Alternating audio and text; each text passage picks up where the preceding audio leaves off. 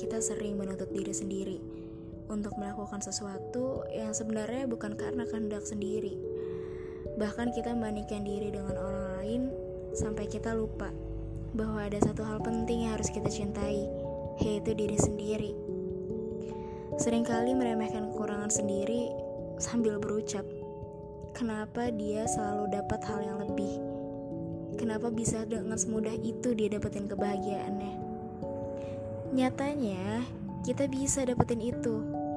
Satu langkah pertama yang harus kamu coba adalah bersyukur.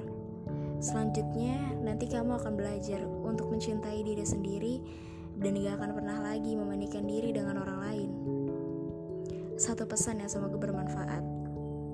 Kebahagiaan itu ada di sekeliling kita. Bahkan kita bisa menciptakan kebahagiaan yang gak cuma untuk diri sendiri, juga untuk orang lain. Dan gak mungkin seseorang gak bisa dapetin kebahagiaan. Karena kita gak akan pernah bisa mengukur suatu kebahagiaan kita hanya karena melihat orang lain.